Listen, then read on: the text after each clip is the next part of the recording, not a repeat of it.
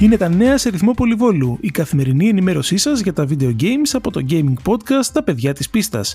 Στα μικρόφωνα ο Τίμος Κουρεμένος και ο Πέτρος Κυπουρόπουλος από την Αγγλία. Κάτοχοι του Cyberpunk 2077, ετοιμαστείτε για μια βόλτα στην ανανεωμένη Night City.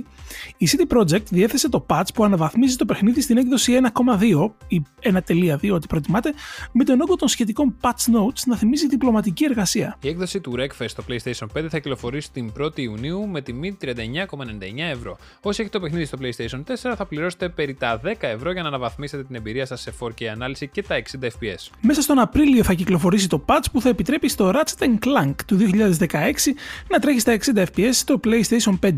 Θυμηθείτε ότι μπορείτε να κατεβάσετε το παιχνίδι εντελώς δωρεάν μέχρι και αύριο, 31 Μαρτίου, στο πλαίσιο της καμπάνιας Play at Home. Και τέλος, θυμίζουμε ότι τρέχει για ακόμα μια εβδομάδα Super Giveaway από την Μπριστό με δώρα τι άλλο φυσικά, καφέ για 10 συν 1 τυχερούς. Δηλώστε συμμετοχή στο σχετικό post στο group μα στο Facebook. Σημαντικότερε κυκλοφορίε εβδομάδα. Τι ξεχάσαμε χθε, έχουμε και λέμε. Το φοβερό Disco Elysium The Final Cut σε PC, PlayStation 4, PlayStation 5 και Stadia για του φίλου των Hardcore RPG.